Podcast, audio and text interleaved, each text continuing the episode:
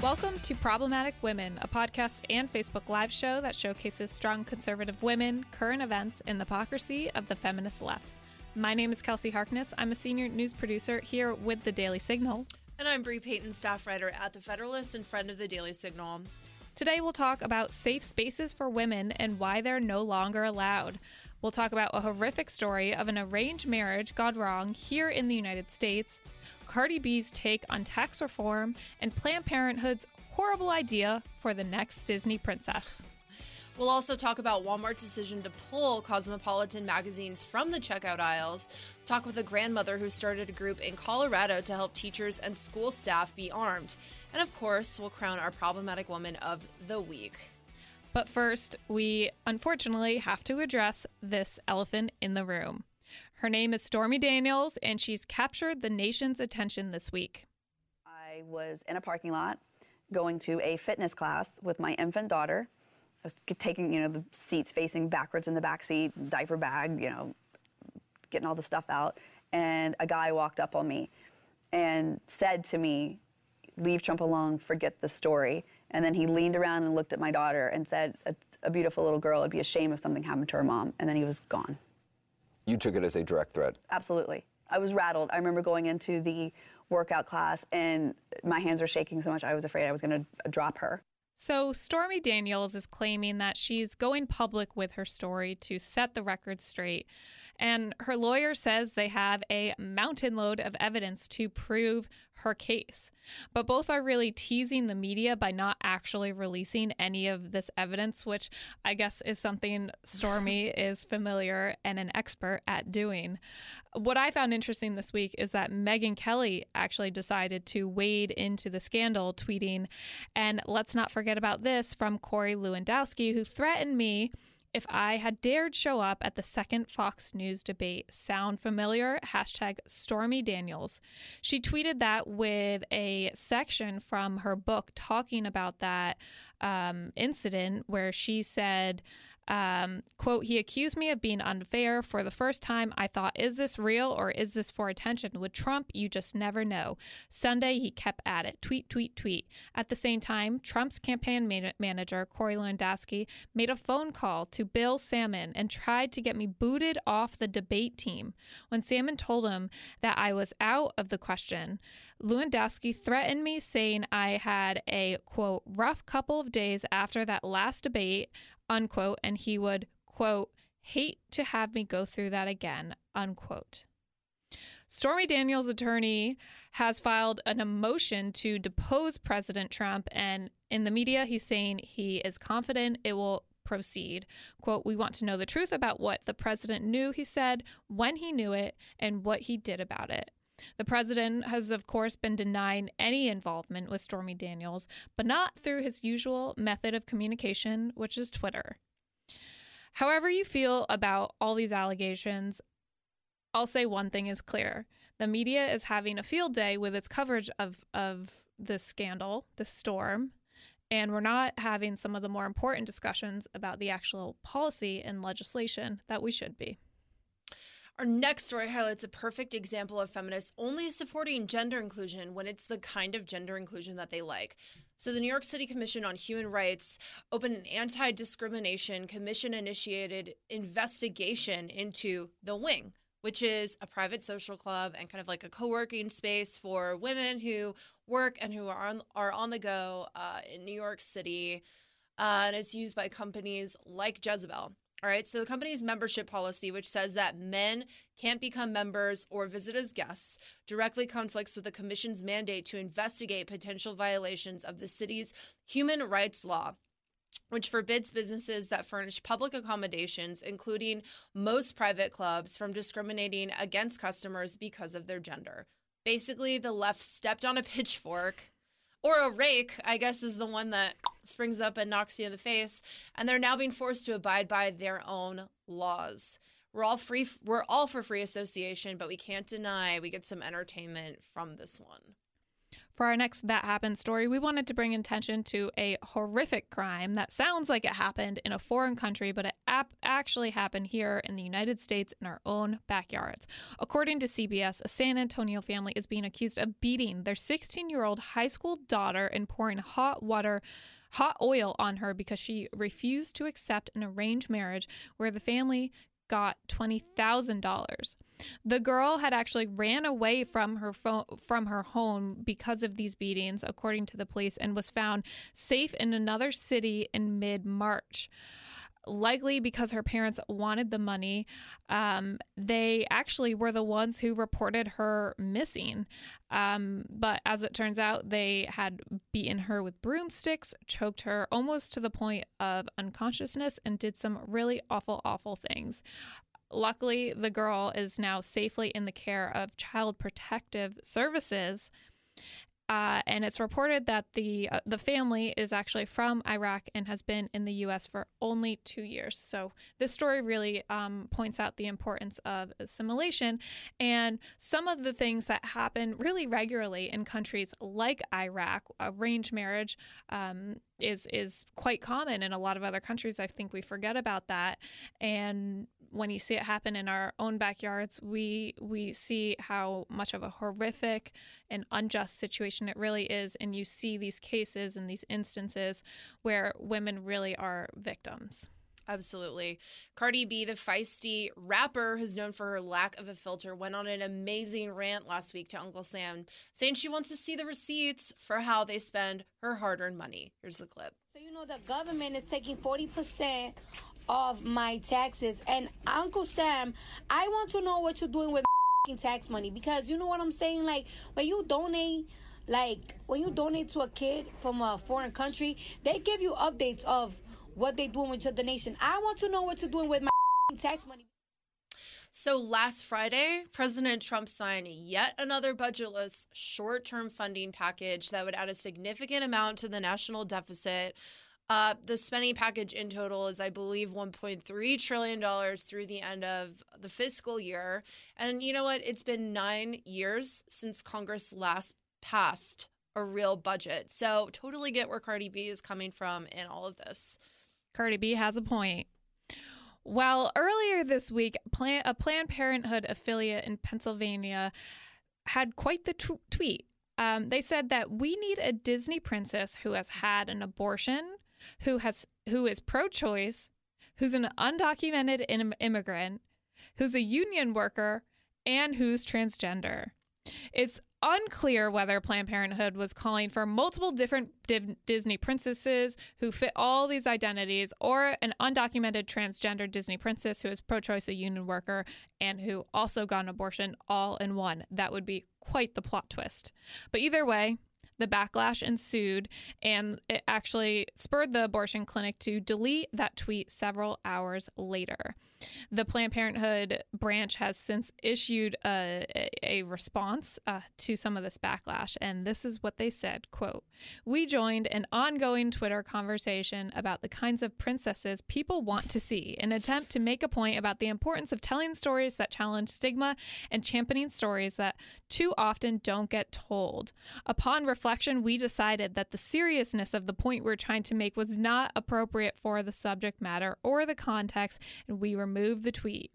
Planned Parenthood believes that pop culture, television shows, m- music, movies, all have a critical role to play in educating the public and sparking meaningful conversation around sexual and reproductive health issues and policies, including abortion. We also know that emotionally authentic portrayals of these experiences are still extremely rare, and that's part of a much bigger lack of honest depictions of certain people's lives and communities. Well, of course, the very liberal feminist website, Jezebel, took this one step further and said, well, actually, statistically speaking, two and a half of the Disney princesses that already exist have gotten an abortion. So that's where we are in feminism today. Um, and that really wraps up our That Happens segment. When we come back, we'll move on to our next segment called This is What Feminism Looks Like, a segment where we hold up positive examples of feminism in the world today. And we're back with our segment. This is what feminism looks like, where we hold up positive examples of feminism. So this week, Walmart announced it will no longer display Cosmo magazines near the front uh, around the checkout line, saying that this move was a business decision. So, is this the question I guess we have here is is this a result of the Me Too movement or is this a bunch of prudes? A lot of people are saying this is a move by a bunch of prudes. This is a step backwards in feminism. Other people are saying no, the Me Too movement in feminism is bubbling up and this is a positive example of what that looks like. Joy Pullmann, my coworker over at the Federalist, writes the Me Too conversation is a public acknowledgement that the sexual free for all third wave feminists advocated for is a major failure. What there was, um, what there was of their intellectual movement has proven bankrupt in practice. As this reckoning shakes out, they're grasping at tyranny to get them out of their loose ethics quicksand. In an attempt to make sense of these feelings of betrayal and regret, some women who followed these free love script, this free love script, sorry, are now falling off the other side of the horse with sex contracts. And in parentheses, Joy writes, formerly called marriage, close parentheses, and campus rape tribunals with unknowable rules and frightening outcomes. What's your reaction to all of this? Do you think the move to pull uh, Cosmo magazines from the shelves from near the Walmart checkout stands is a step in the positive direction for feminism, or do you think it's a step backwards by a bunch of you know Puritans who hate sex? I think that this was the right move. I think Joy wrote a great piece. I'd encourage you all to read it in the Federalist. I can't help but laugh at this story because you really do have the old version of feminism. The Sex in the City, colliding. third wave feminism. Sexual liberation, um, women's liberation, sexual freedom colliding with the hashtag Me Too movement. And the result is really inconvenient. And I don't think feminists can quite answer um, what they want out of these. I, I, I'm going to brand a new term here. So we often hear the term intersectional feminism talked about on the left. Well, this situation right here, ladies and gentlemen, is a example of intersectional feminism. When old feminism and new feminism intersect, and the result is women are only screwing themselves. They don't know what they actually want. They don't know what's actually good for them. They clearly went way too far with their old version of feminism. And as Joy points out, they're going too far with the Me Too movement in many ways today, where they're now saying, well, maybe we need an app on our phones um, to signify consent because heaven forbid um, they subject themselves to traditional marriage and traditional dating norms. So I think feminists have caught themselves in quite the pickle with this one. And I really can't help but laugh.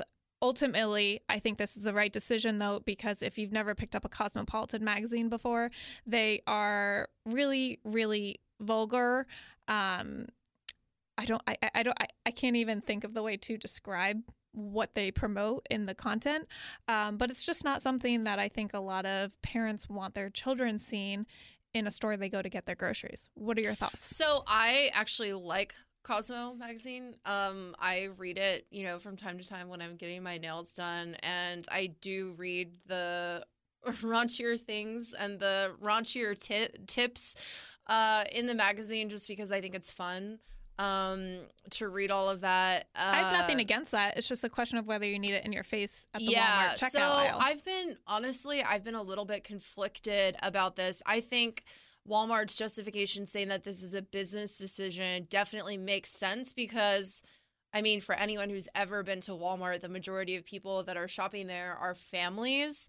And I know, you know, when I was growing up, uh, sometimes when we were at the checkout stand, my mom would, you know, try to like cover up some of the bad magazines so we wouldn't see them. Right. So I think they're not getting rid of the magazines altogether. They're just not putting them in the checkout stands. They're putting them where the magazines are, you know, in the back next to the greeting cards and whatever. So I think that that's fine. And I think that that makes sense for them to do that. I don't think it's a step backwards um, for feminism. I don't think it really affects women one way or the other, if I'm being perfectly honest. And as Walmart said, first and foremost, this was a business decision. I read that Cosmopolitan's magazine sales have fallen 67% Right. in the past couple years. Um, but but I, I agree with you, and I think that's where um, I, I think what you're saying is is where the perspective of conservative women is so often misunderstood and misconstrued when it comes to the left trying to decide, trying to um, communicate how we feel about things because it's not that we have a problem with the fact that Cosmopolitan magazine exists. Some of us Right. actually consume it. The problem is we don't necess- some of us don't necessarily think that type of content needs to be in the faces of young children and that maybe young children don't need to be exposed to really what is their political agenda. Also, I think, you know, uh, it would make sense for Cosmo to react to that kind of move and say, oh, maybe, you know, we'll clean up some of the content on the front cover. You know what I'm saying? Like they can still keep all of the raunchy stuff inside, but maybe just be a little bit more tame on the cover. You know, knowing that that's a problem, maybe work if if Walmart really is, which I don't even think that many people are picking up Cosmo magazine at Walmart to begin with. But if this is a huge demographic blow to them, I think that they can maybe work with the retailer, figure out what is appropriate, what's not appropriate, maybe clothe people a little bit more on the cover, maybe don't put, you know, five sex tips that will really get them excited or whatever. uh, or maybe just be a little bit cheekier in those descriptions. I think that that would make sense for Cosmo to do, seeing that, you know, the tide is turning a little bit against them in this case. I agree, Cosmopolitan. The power is in your hands. well, when we come back, we are going to play a special interview that Bre and I did with Laura Carno, who's an activist for arming teachers and staff, staffers in schools. She's the founder of Faster Colorado, a program um, that's that that trains school teachers and staffers to conceal carry in the classroom, and she's also a grandmother who is not necessarily buying into this whole feminist agenda.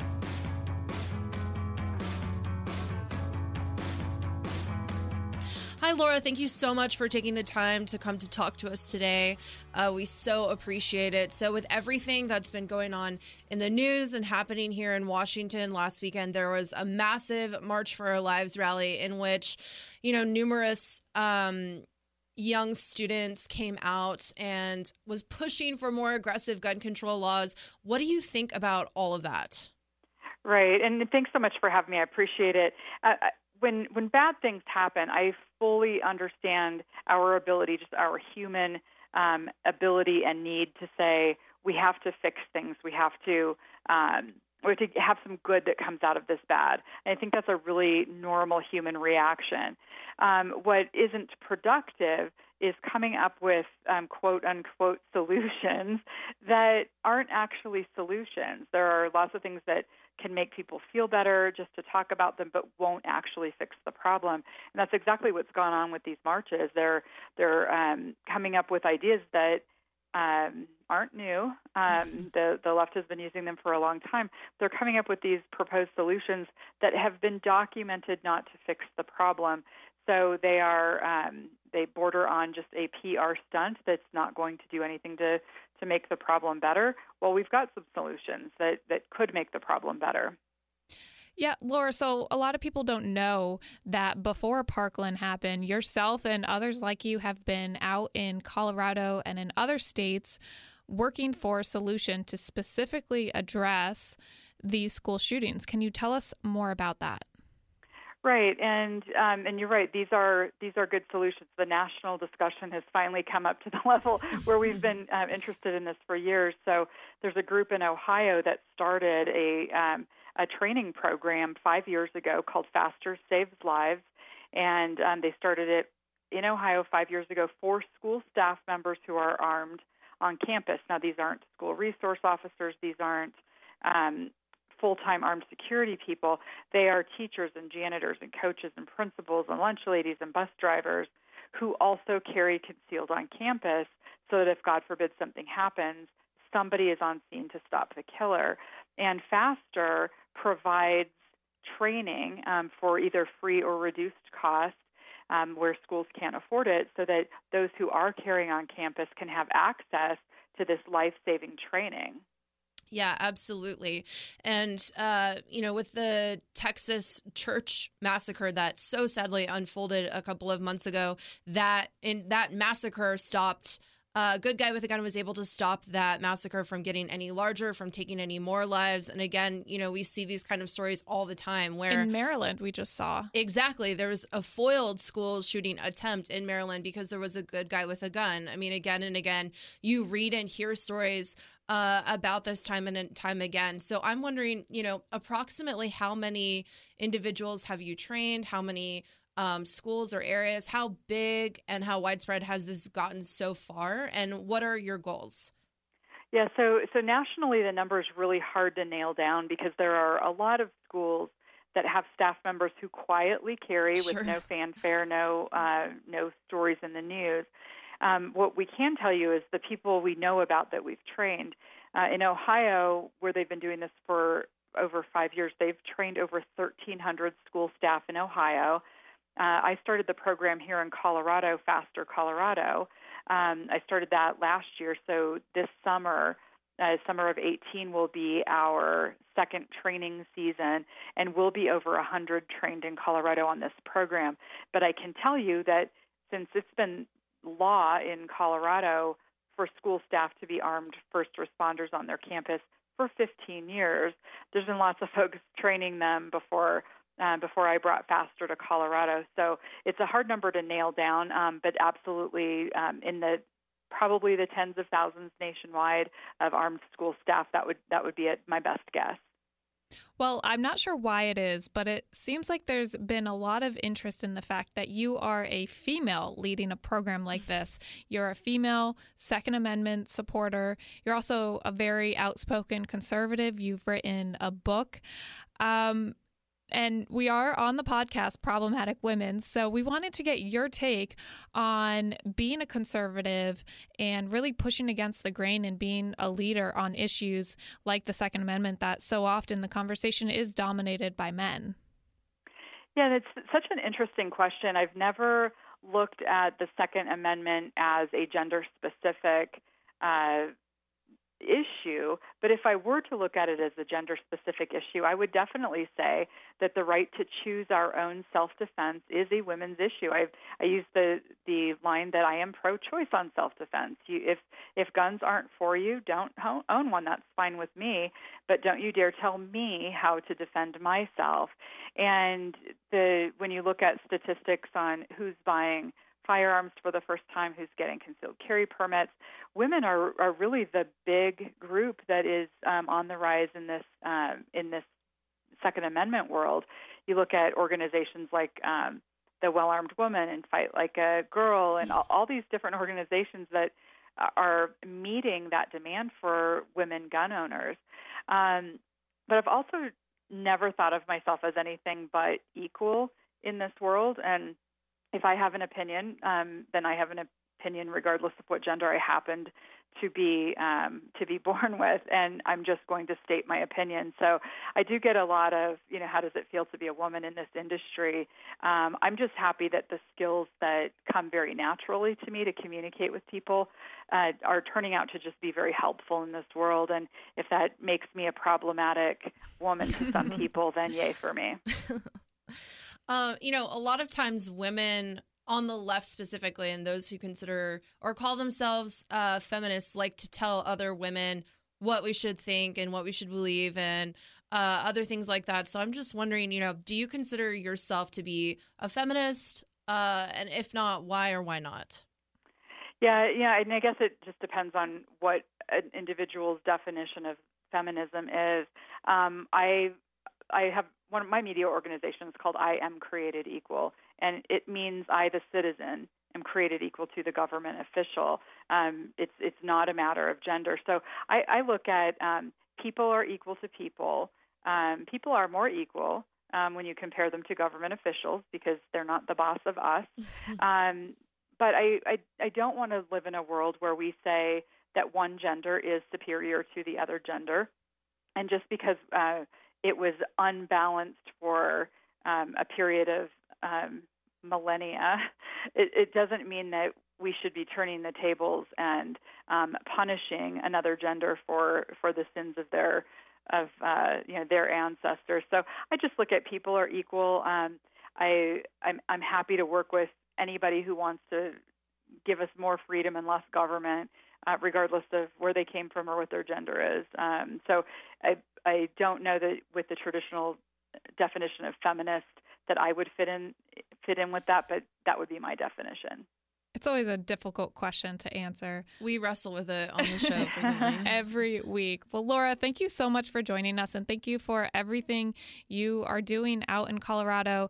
If any of our listeners are interested in learning more of their more of your work, where can they go? Sure. If they were interested in the Armed Staff Project, it's fastercolorado.com and my um, personal website is lauracarno.com. And I um, return everybody's contacts. So if you have a question, just feel free to reach out. Well, thank you, Laura. Thank you. Thanks so much. And we're back, and it's time to crown our problematic woman of the week. This week we've picked Roseanne Barr, who's made a triumphant return to primetime television. But most of all, Lord, thank you for making America great again. Mom, No, it's okay, Darlene. I'm going to use my life coaching degree to model the behavior that I teach all my many, many clients in situations like this. We don't name call, we respond with a positive affirmation about the other person. You're looking very fit. Uh, apparently, all that weight you lost was the good Roseanne. How could you have voted for him, Roseanne? he talked about jobs, Jackie. He said he'd shake things up. I mean, this might come as a complete shock to you, but we almost lost our house the way things are going. Have you looked at the news? Because now things are worse. Not on the real news. Oh, please! So the Roseanne revival on ABC pulled in 18.2 million viewers this week, smashing unforeseen records. And a lot of people are happy about this. Trump supporters are happy that someone on primetime television is uh, identified as one of them. Donald Trump himself actually called Roseanne Barr to congratulate her for the successful ratings um, in this revival, but not everyone is happy about it. So Ben Shapiro doesn't think that we should be applauding Roseanne as a champion of conservatism and as this culture warrior hero. He said this on the show. Quote, the actual theme of the show is that the only reason you would vote for Trump is for non cultural reasons, all right? The show is one big lie about Trump. The show is one big lie about conservatives. The lie that the show tells is that the reason people voted for Trump is because they were dissatisfied with the economy and because they were looking to give Donald Trump a chance to fix it. And it wasn't about cultural issues at all. That's not true, he says. And he concludes by saying in 2016, Donald Trump did not win because there were a bunch of dispossessed white people who decided they needed a better way of doing economics. And so they turned to Trump. That's not what happened. What happened is that the culture war uh, was at the front of everyone's mind. 2016 was a culture war. Everyone knew it. It was a culture war over race and over feminism, and the left knows it too. And what they're trying to do is suggest that the only conciliation that can take place in the country uh, is one surrounding economic issues. So, Kelsey, what are your thoughts about what Ben Shapiro had to say about the show as a whole? Um, in the clip that we played, uh, Roseanne is confronted as to why she voted for Donald Trump. She clarifies that it was purely, you know, an economic job kind of reason why she pulled the lever for him. Do you think that Ben Shapiro's assessment of all of this is spot on, or do you think he's a little bit off?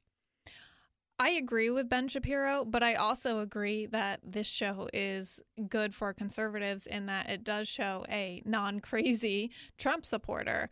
I think that there certainly are a lot of Americans who voted for Trump. Uh, primarily because of jobs in the economy. Yeah. But I also think Ben Shapiro, Shapiro is right to say that Roseanne does not necessarily reflect the reasons why Trump won because we were and are in the middle of a massive culture war Yeah. where kneeling for the American flag is a huge issue that we're all talking about around the dinner table. So I think he's right to say um, that that the show is not a full and accurate depiction, but in all honesty, I I just think this means that we need more shows that highlight conservative characters because I'm sure the Roseanne character exists for some, but there's also plenty of social conservatives who voted on issues like abortion, uh, issues like kneeling for the American flag that don't even really have a policy angle, but they just care about and they see they they see um, they identify themselves more with how conservatives have responded to that cultural issue rather than the other side. Yeah, and you know what? I think that Ben Shapiro is a little bit. Uh, I, I think he's painting with a broad brush when he says that it was only a culture war in this instance, right? 2016 was solely about a culture war, which it, he is right. It was partially uh, because of that, but but there were a lot of voters, particularly Midwestern voters um, in Wisconsin and the like, who voted for Bill Clinton both times and voted for Barack Obama, and then decided to vote for Donald Trump. I think that that clearly shows that you know a lot of these people were not motivated to vote for him because of social issues. They were doing it for economic uh, agenda. And there, there, I think that her character and the reasoning um, behind voting for Donald Trump that she expressed, you know, oh, because the economy, things weren't working, I just needed someone to shake it up. I think there are a lot of Americans out there who uh, you know, think exactly along those lines and are happy to see someone depicted on screen like that. And I think you're absolutely right in saying that this is a huge step in a positive direction and showing someone who didn't vote for Hillary Clinton in a way that's, you know, not vilifying them. I think that that's groundbreaking for Hollywood to do, especially Which is so sad. I know it's really so sad. Like Roseanne, I don't even agree with what she said in that clip specifically, but I'm so happy that there's someone who remotely kind of agrees with something that I might think who's not being vilified or depicted as like a knuckle dragging idiot my favorite thing is Roseanne went on an interview with Jimmy Kimmel and was talking about why she actually in real life voted for President Trump and Jimmy Kimmel was pressing her and saying, "Well, you you used to be socially pretty liberal. What changed?" And she goes, I didn't change. You changed. The Democrats changed. You guys left me. I didn't leave you. And what she was really pointing to is just how radical the social agenda has become on the left. And I think this brings us in a full circle, thinking back to some of the earlier stories we covered in the show. Um, the the social justice warriors on the left really have gone quite far in their agenda. And i think that's what roseanne in real life and in the tv show is ultimately rejecting. Yeah, and I think breaking down that third wall a little bit and having her character be also herself. You know, she's playing herself in some ways in this show. I think that that's also uh, a groundbreaking way of doing things and being able to do interviews and talk about what she personally thinks and what her character thinks is an interesting uh, phenomenon as well. Hopefully, she got through to Jimmy Kimmel just a little bit. but that wraps up our show for this week. So thank you all so much for tuning in. If you know a problematic woman, please let us know. You can follow my work at the Daily Signal and on Twitter at Kelsey J. Harkness. And you can follow me on Twitter at Bre underscore Payton and read all of my work over at thefederalist.com. This podcast is a collaboration of the Daily Signal and the Federalist and is produced by Lauren Evans of the Daily Signal, who you can follow on Twitter at Lauren Eliz Evans. And if you like this podcast, which we know you do because you're watching it or listening to it, please support us by rating and subscribing on iTunes, SoundCloud, or wherever you get your podcasts. We appreciate you sharing Problematic Women with your friends and for supporting strong conservative women who are standing up for America's culture.